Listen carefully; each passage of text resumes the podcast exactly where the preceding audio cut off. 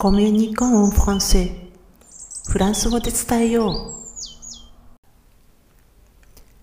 ボンジュール、こんにちは、ひろみです、えー。今回はフランス語のフレーズで断る表現に種類をお話ししていきます。まあ、突然ですが、あなたは人に話しかけられることが多いタイプですか？まあ、私自身はかなり多い方だと思います。これはもう日本にいてもそうなんですけれども、フランスでもそうです。まあ、最近は誰でもスマートフォンを持つようになっているので、かなり減ってはいるんですけれども、まあ、道を聞かれたり、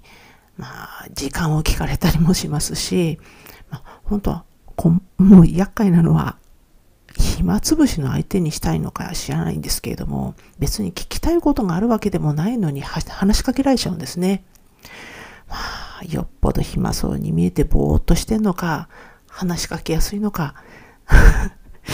まあ、そういう感じなので、勧誘されることもまあまあしょっちゅうです。まあ、それで大切なのが、はっきり断るための表現です。えー、フランス語では、Non merci, non merci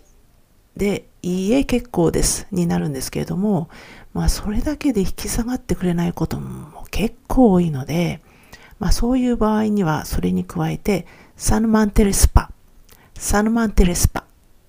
をつけることになります。これで興味がありませんですね。えー、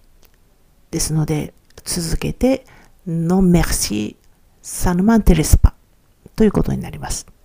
えー、それでもしっかり断ることになってるんですね。で、ça ne m'intéresse pasってちょっと言いにくいので、まあ、ほとんどのネイティブはぬのところを発音しないで、ça ne m'intéresse pasって言っています。要するに、non merci, ça ne m'intéresse pasということです。で、最初からもうはっきり断りたいならそれをもう言ってしまうのがいいんですね。で、これでもちょっとなんか申し訳ないなって思ってしまうこともないです。っていうのは、あの、サヌマンテレスパサのところで結局相手ではなくて、その相手がして、しているようなこと、まあ行為自体ですね。相手の人格とか、まあ相手自身とかを否定するのではなくて、その相手がしている行為、要するに勧誘している行為、その勧誘しているものとか、まあ、場合によっては、あの、何か誘いを受けているっていうの自体を断っているので、相手のことを人格否定しているわけではないので、まあそんなに、あの、相手、相手を貶めようとしている、まあ、ちょっと強い言い方になりますけれども、相手を貶めるような表現にはなってないんですね。ですので、まあ、あの、それでしっかり断ってしまった方がいいと私は思っています。で、まあ、一般的に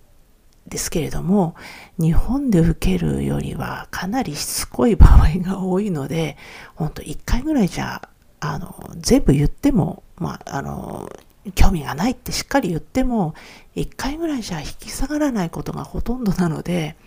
まあ、その場合はもう本当にもう、non merci, ça ne m'intéresse pas, non merci, ça ne m'intéresse pas という感じで、まあ、連呼することになるんですよね。まあ、それはもう、こまあ、まあ、本当にこう、まあ、最初のうちは、なんかちょっと、うーんあ申し訳ないなっていうのがもう顔に出てしまってたんだと思うんですけれども、ちょっとそれで結構あのぐいぐい来る人がいたので、もう本当にもう断って申し訳ないって思ってるのがやっぱり伝わってしまってるんですよね。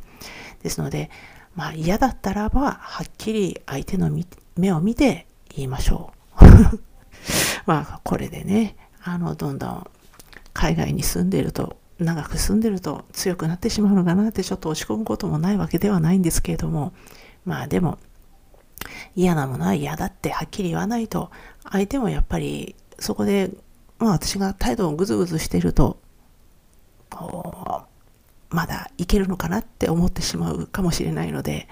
えー、はっきり言ってあげた方が相手も諦めがつくし、まあそれで相手の時間の節約になるんだと思って、あの、はっきり言いましょうというか、私はそうしています。では今回も最後まで聞いていただきありがとうございました。アビアンとまたね。